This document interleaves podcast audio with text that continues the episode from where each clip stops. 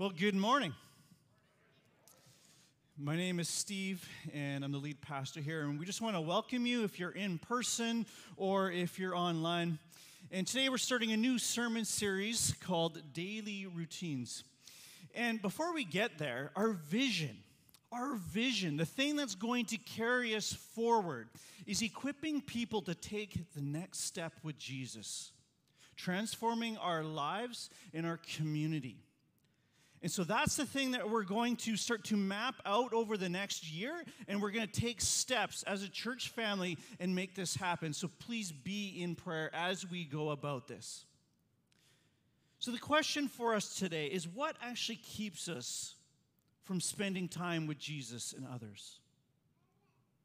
What keeps us from spending time with Jesus and others? And it kind of leads into what are your habits? What are, is your routine? You know, from the moment that you get up in the morning to the moment that you go to bed. Actually, the truth is, is that our routine reveals our priorities. Our habit, habits actually tell a story about who we are. It communicates what is most important as we allocate our minutes, our resources our days and our years. And I don't know about you, but I need a lot of grace for this. You know, from the moment I wake up in the morning, I struggle with creating great habits. And over the years, I've taken steps forward, and I still need to take steps forward. But we need to grow. We need to spend time with Jesus and with others. You know, when that last snowfall hit, I got in my van and I don't have snow tires, but we have snow tires in our car. And we're going up a hill to get home, and our tires are spinning and spinning and spinning. sometimes life feels like that. You, you, we, we take a step forward and you're like, ah, oh, we're not going to make it. Here we go. Here's my efforts. you know, it's even that way with exercise. You know, everyone's buying a treadmill in January. But when's the best time to actually buy a treadmill? In February? Because everyone's returning them, getting rid of them. I've tried that, done that. But here's a photo of a guy trying to push his car forward. You know, th- that's really what creating new habits feels like. You're, you're not moving. It's so hard. It's so difficult. And a lot of us feel like this next photo, right? Life is upside down. It's chaotic. It's like, oh, I cannot do this. But let me tell you, it actually matters what we do with our time and our routine.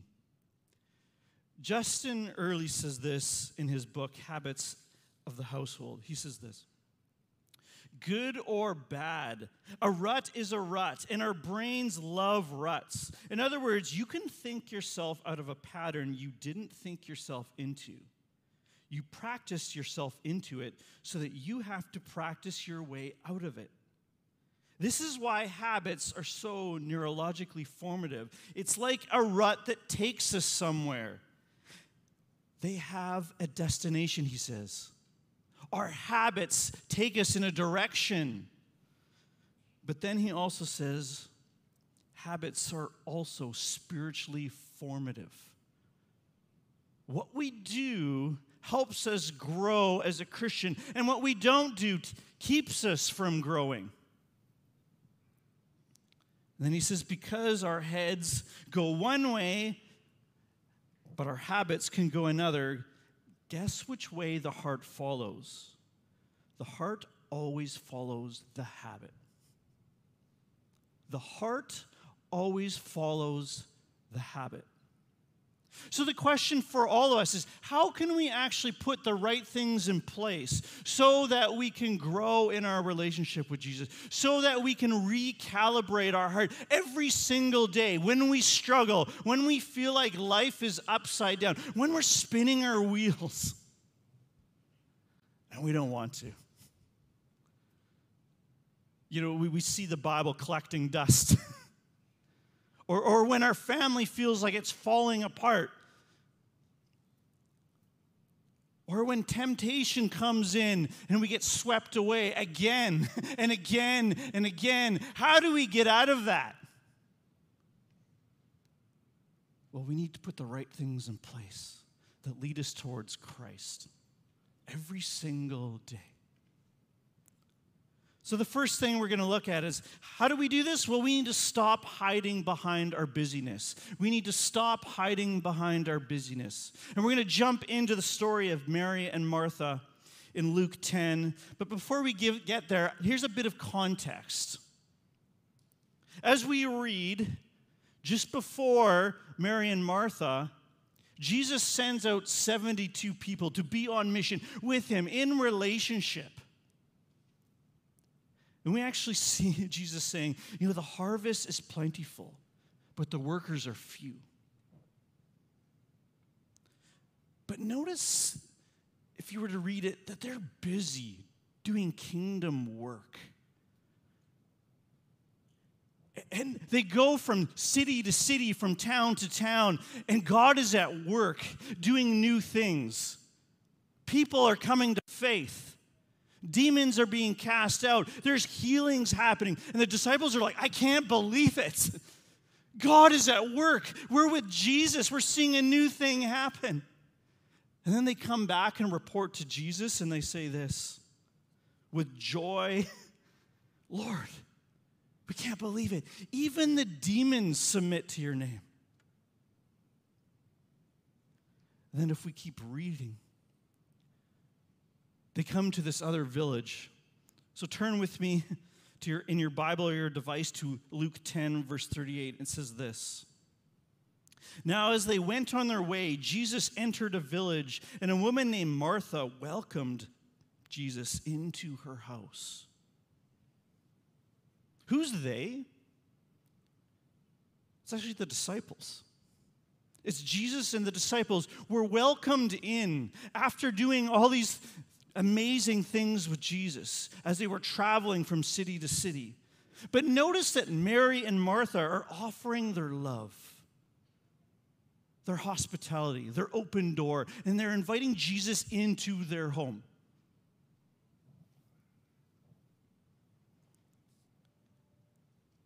And then there's a little bit of tension in the home between Mary and Martha, who are sisters. You know, Jesus is sitting in the living room, and Mary is sitting at the feet, conversing with Christ, talking with him, enjoying his company, listening to his teaching. And Martha's in the kitchen, busy, trying to, you know, be hospitable, getting the food together. You know, what should I serve Jesus? It's Jesus. Is it sandwiches? Is it soup? Is it fish? Is it hamburger helper? No. But let's start with the perspective of Martha. You know, Martha is actually the firstborn. She's the driver. She's the one with a to do list. She gets things done. You know, she's the one that she comes home, she makes sure, sure that supper is ready, that there's a plan, the carrots are cut up, you know, the dishes are clean, whatever it is. But I don't know about you, but in my family, we have some Marthas, like myself. I like to get things done. But we also have some Marys. Kind of sit around and waiting, wait for things to get done. right? And then there's tension. Like, why aren't you helping? Can't you see the things that need to be done for supper? Can't you see that the counter needs to be wiped or whatever it is? And you can actually appreciate the challenge that Jesus has here. Jesus probably even heard Martha say, Hey, Mary, I need some help. it's Jesus. Can you carry some of this workload so that we can make sure Jesus is fed well, so that we can serve our best? But let's keep reading. Let's pick it up at verse 40. It says this But Martha was distracted with much serving. And she went up to him, as in Jesus, and said, Lord, do you not care that my sister has left me to serve alone? Tell her then to help me. But the Lord answered her, Martha, Martha. I can hear it. Martha, Martha. You are anxious and troubled about many things but one thing is necessary. What? you know, my instinct is to jump to the scene and protest. Come on, Jesus. Martha's trying to serve you. You know, Martha is performing a good task that needs to be done. Someone needs to prepare the food. We all need to eat. You know, can she get a little help? You know, is Jesus being realistic? But actually, Jesus cuts to the issue. It's not the fact that Mary, or sorry, Martha was serving. It's the fact that Martha was more concerned about appearances than she was about sitting at the feet of Jesus. Martha was more concerned about what others were doing rather than sitting at the feet of Jesus. She was consumed by worry and anxiety. What if? Why aren't they? Come on, help and she completely missed it.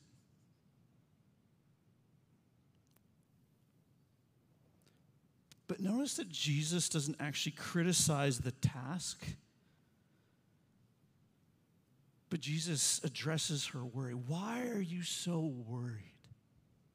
Why are you so anxious about many things?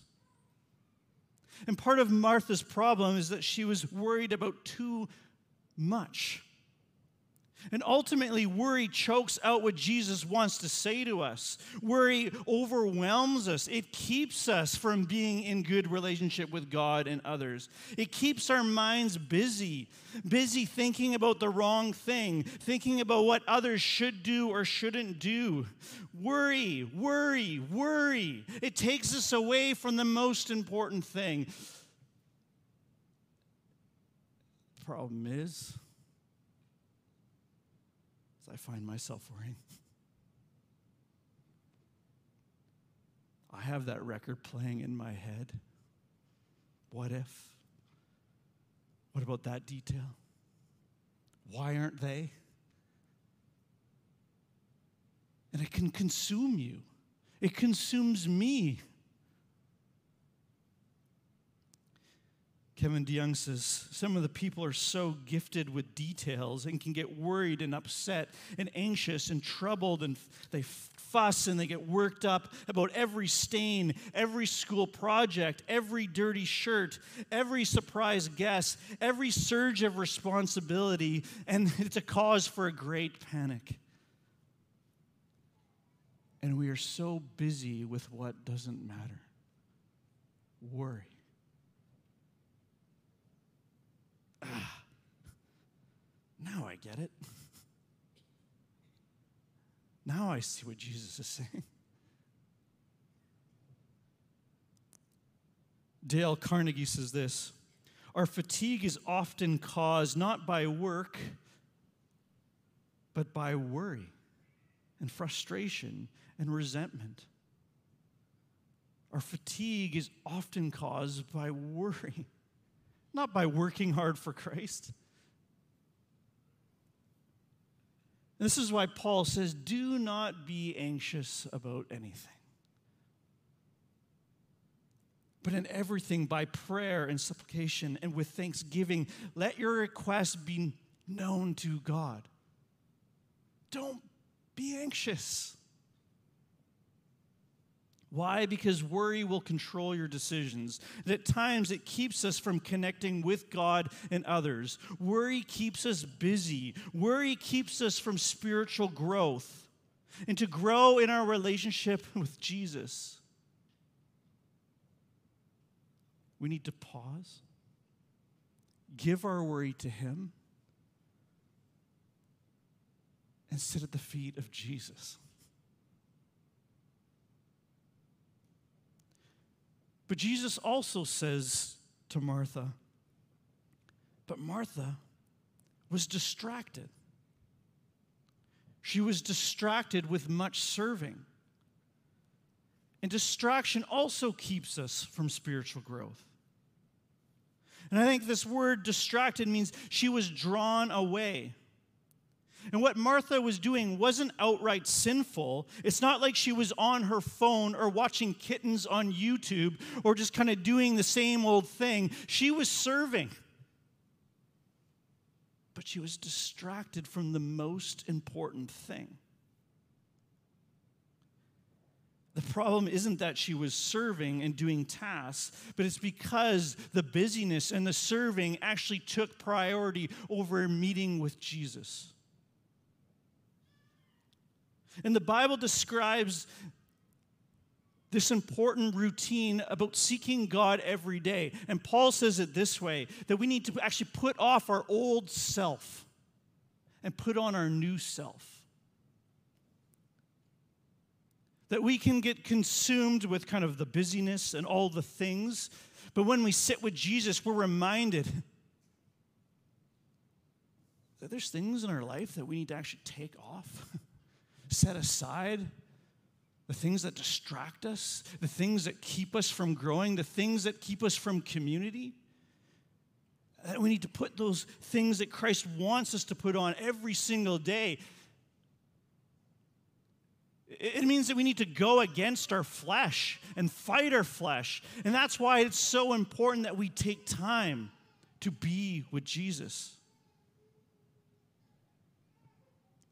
And actually, our habits determine what we're putting on. And the question for all of us is are our habits more shaped by worry and distraction? Or are they shaped by our identity in Christ? And as we go through the daily routine, are we putting on things that remind us of who Christ is? Are we engaging in spiritual rhythms that recalibrate our hearts to the things that God desires, not what the flesh desires? Are we engaging in prayer and meditation and reading scripture? Are we praising and worshiping Him? Or are we simply putting on a to do list? I think the problem is is that we all just accept busy. We excuse busy. We hide behind busy. And this passage actually demands that we evaluate what we do. So, why do you do what you do?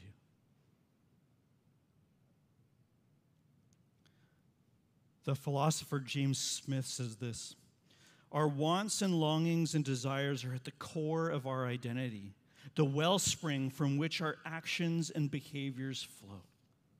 In other words, what we do matters.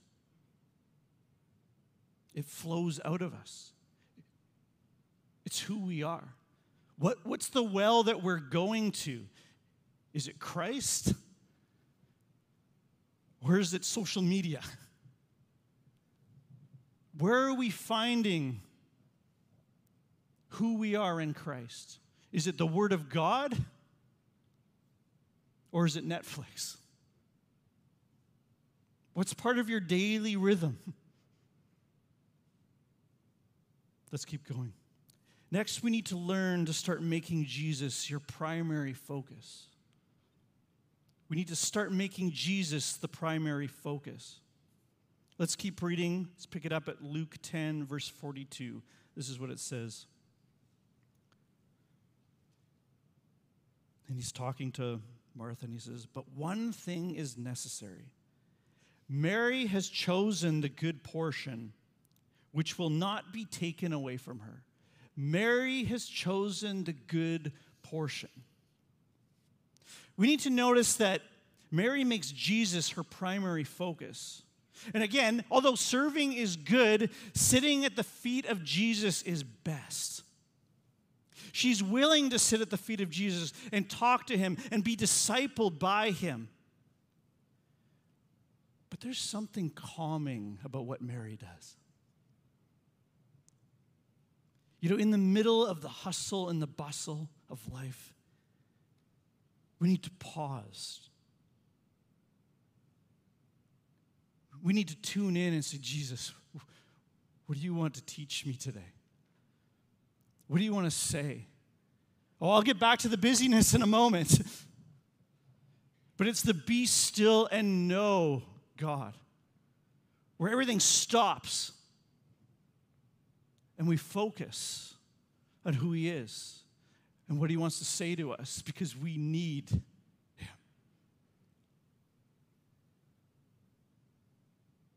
And this passage is about priorities, and the central priority is God Himself. And just like Mary, Jesus needs to be our priority. And this message of Jesus is saying some things can wait, and the only thing more valuable than doing ministry is actually being ministered to. And some of us need to be ministered to. We're tired. We're exhausted, we're burnt out, and we need to sit at the feet of Jesus and go, I need you. I need you more than anything else. And it's not wrong to be tired. It's not wrong to feel overwhelmed. It's not wrong to go through, through seasons of complete chaos. But it's wrong and heartbreakingly foolish if we go through life and miss what is most important. In other words, don't neglect your relationship with God. Secondly, don't neglect your relationship with your spouse. Don't neglect your relationship with your kids if you have kids. Don't neglect your relationship with each other.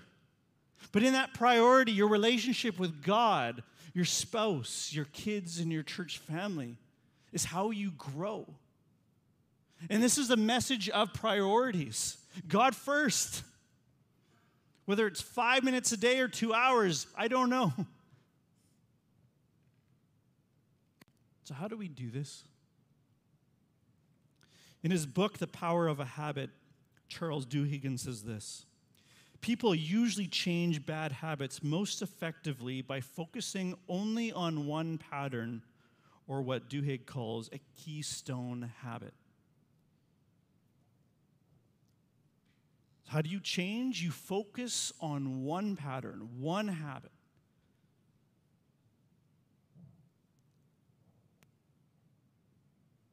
So how do you do this? I think the question is, is how many times do you have to do something before it becomes a habit or a new rhythm? You know, for me, I hated practicing the piano, absolutely despised it. And over time, my mom would give me incentives keep praying, yeah, whatever. You know, you kind of make it through. And suddenly I developed what is called muscle memory, and the fingers started playing without me thinking. But there was a moment when it clicked. And it was about grade 11 or 12, where it's like, oh, I get it. I enjoy this. I, I want to play. I, I can see growth, but it took years of practice. And the behavioral psychologist James Clear says on average, it takes more than two months before a new behavior becomes automatic. And actually, 66 days to be exact. 66 days of trying a new thing before it becomes part of our pattern in our life. In other words, we, we try some things once, eh, twice, oh, I don't think I can do this, three times. 66 times, according to science, is when it becomes a part of our life. So, what we're saying is if you have one habit that you need to develop and cultivate,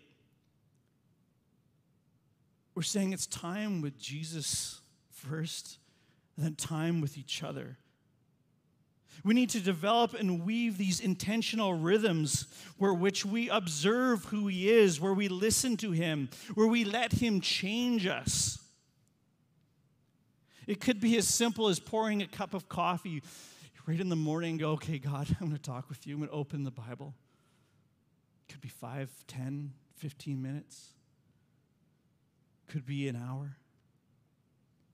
It could be as you're driving to work, you're putting on a podcast or you're putting on an audio book where it's reading the Bible to you and you're talking with God. You pause it. God, thank you for that. Thank you for speaking to me. Oh, I need to change that. It could be as you're walking by the ocean, you have your earbuds in and you're listening to, you know, something that fuels you and builds you up. A podcast that directs you to Christ, or again, scripture or sermons, and God's talking to you, and you're growing, and you're having victory in that day because you took the time with Jesus to go, okay, I needed that. I needed that word. I needed that perspective. My heart is moving every other way but towards you. But I have this habit.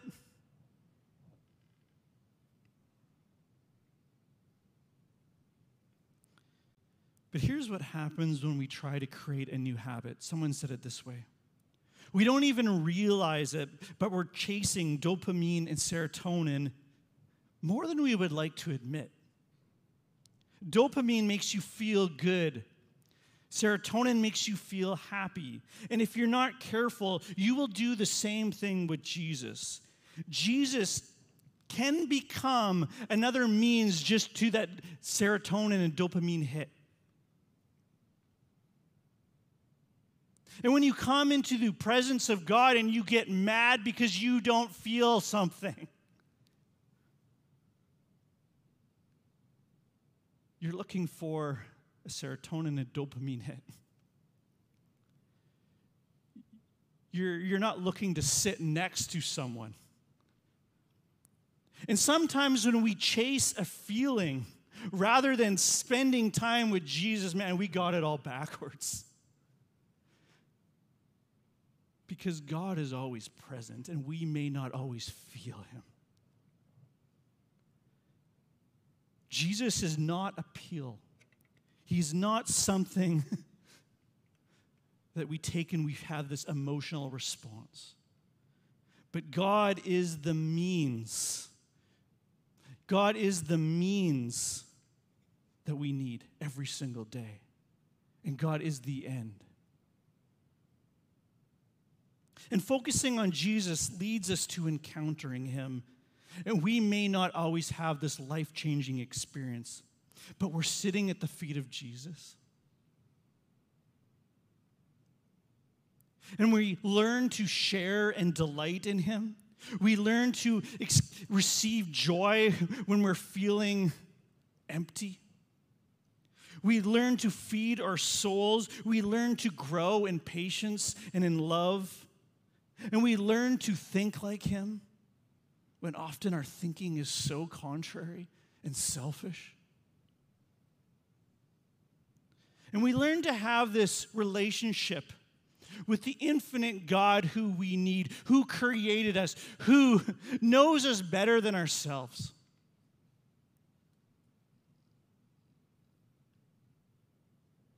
And every moment that we encountered Christ, we become more like him. And we may not always feel it.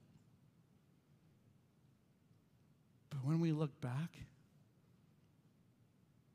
we can say we've sat at the feet of Jesus and I'm better because of it. I'm more like Christ because of it. And I am changing every single day. I'm putting off the flesh and I'm putting on Christ.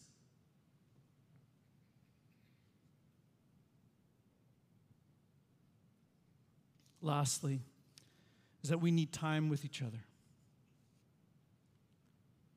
We need time with each other. Let's go back to the beginning of the passage. In verse 38, it says this Now, as they went on their way, Jesus entered a village, and a woman named Martha welcomed him into her house. You know, this village was just out of Jerusalem. John says the name of the village was Bethany. But one of the things that I want us to observe is when we look at the whole of Scripture, that God doesn't just call us to spend just time with Him, but God actually calls us to spend time with each other, to be on mission together. And just like Jesus, we need friends. And if you read the text, Jesus had single friends like Mary and Martha. Jesus had married friends. Many of his disciples were married. He invested in them, and they again invested in him. And Jesus and the disciples were busy doing ministry, but then they stopped to spend time with God, and then they started again, and then they stopped, and then they started. They had rhythms, but they were always serving God together. But also notice that Jesus was welcomed into their home, into their living room. Are we inviting people into our home?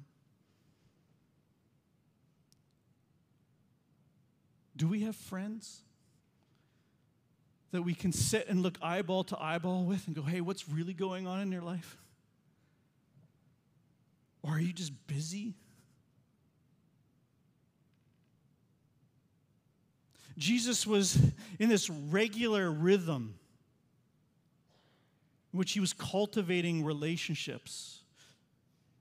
And notice that in relationship, Jesus actually cuts right to the motive and the heart of Martha, and he gently corrects her. He helps her grow spiritually by pointing out her area of weakness. Accountability? Oh.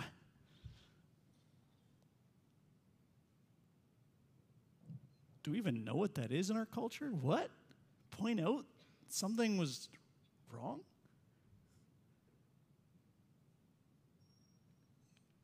Kind of goes against Western culture, doesn't it? Because we're always right.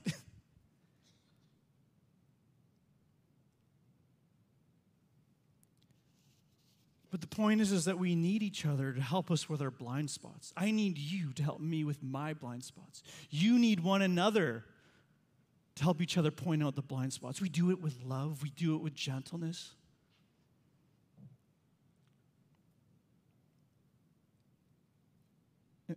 And as we do this, discipleship is positioning you and others for spiritual growth. And there's power as we gather together. It shapes us, it changes us. And as we encounter Jesus as a church family, it's different when we encounter Jesus alone. They're both important. And the key word is participation. If we want to grow spiritually, if we want to create habits, we need to participate with God. We need to help each other along in this life journey. And to participate, we can no longer hide behind busyness. We cannot be lost in doing just good things. We can't hide when we actually participate in community. We can see each other, we can call one another. We can ask hard questions. We know where to bring the meal when we need to. We know what to pray. So, whether we like it or not, we all operate in a routine, in systems. And the question for all of us Is, was your routine created by having a relationship with God in mind? Or just getting tasks done? And the term habit refers to a settled or regular tendency or practice. In 1 Corinthians 10 23 says this I have the right to do anything. You say, but not everything is beneficial. I have the right to do anything. Ah, but not everything is constructive.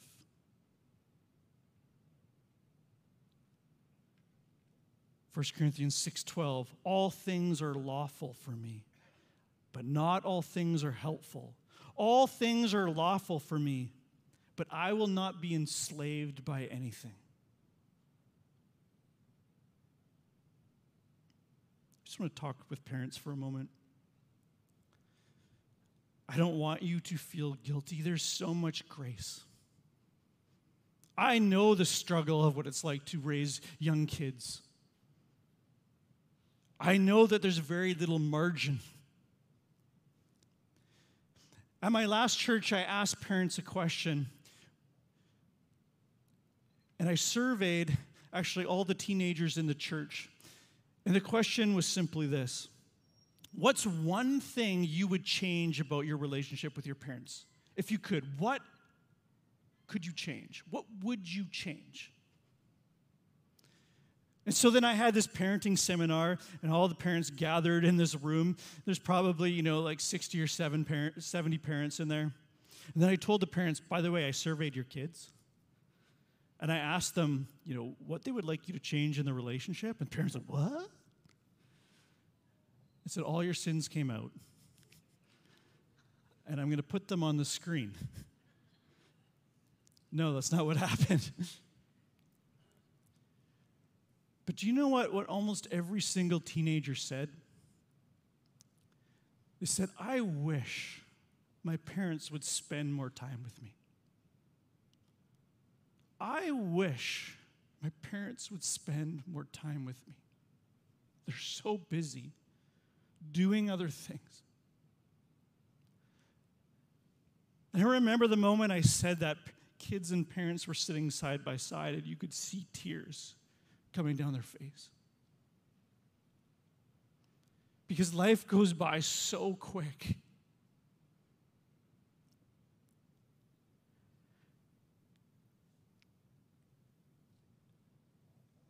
And I often wonder if God feels the same way when we get lost in our busyness and neglect spending time with Him or our spouse or our kids. So, as we start a new year, what habits best position us to be more like Christ? This passage demands that we evaluate it. So, what is your routine? What keeps you from spending time with Jesus and others? Have you chosen the good portion? Let's pray. God, this morning, I pray that you would just speak to us. Help us to make a decision to take one step forward. Maybe it's starting a Bible plan. Maybe it's committing to attending church on a regular basis. Maybe it's evaluating our schedule and letting some things go so that we can engage in important relationships. Or maybe it's even joining a small group. God, speak to us. And the truth is is that we all have work to do. Thank you that you are a God that wants to be in relationship with us. And so God, help us to sit at your feet. Help us to create habits and patterns so that we are being changed by you. Thank you that you are a God worth worshiping, worth giving our time to, worth giving our resources to. So, God, we invite you to do what we can't speak. In the name of Jesus, I pray. Amen. I'm just going to invite you right now, as the worship team sings, to sit and ask God what is the one thing that you need to change today? What's one step that you can take towards Him? And then we'll stand and sing.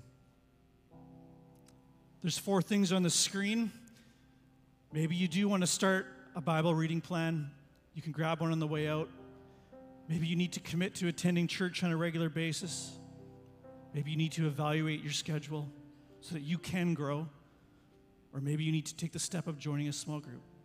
So just bow your head and ask God what it is you need to do.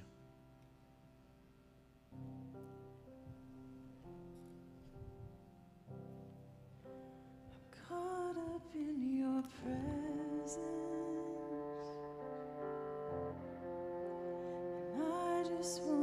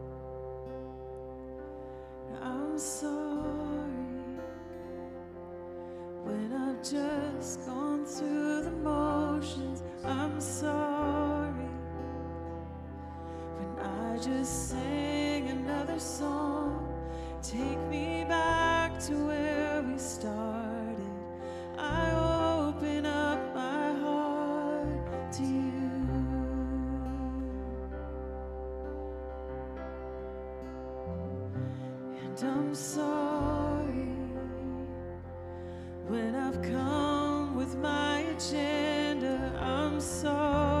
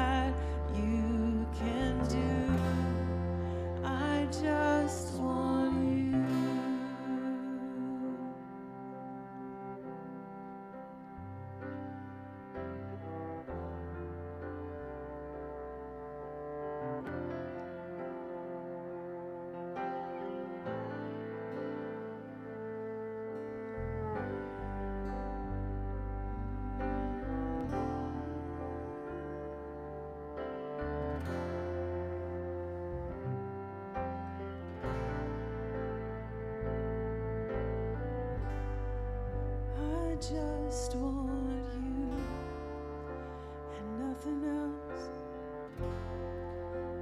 nothing else, nothing else will do. I just want you, nothing else,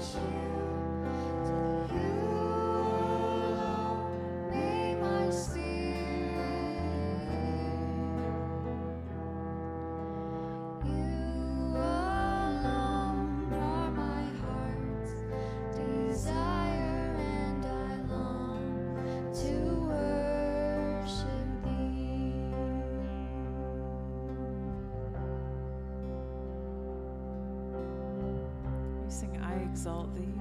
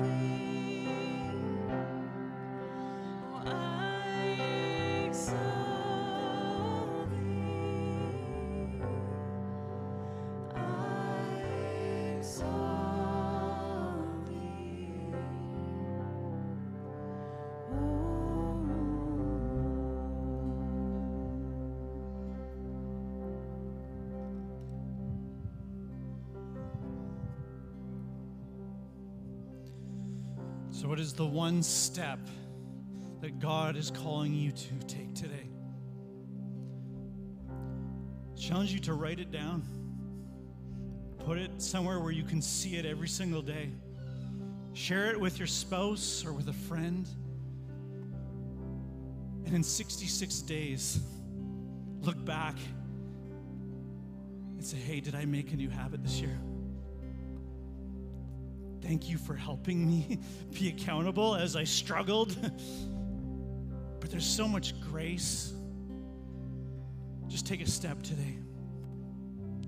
Forgot to mention, we also have prayer teams. If you want to come after the service and get prayer, we would love to pray with you. I would love to pray with you. I'm going to ask the worship team to keep playing for a few moments after.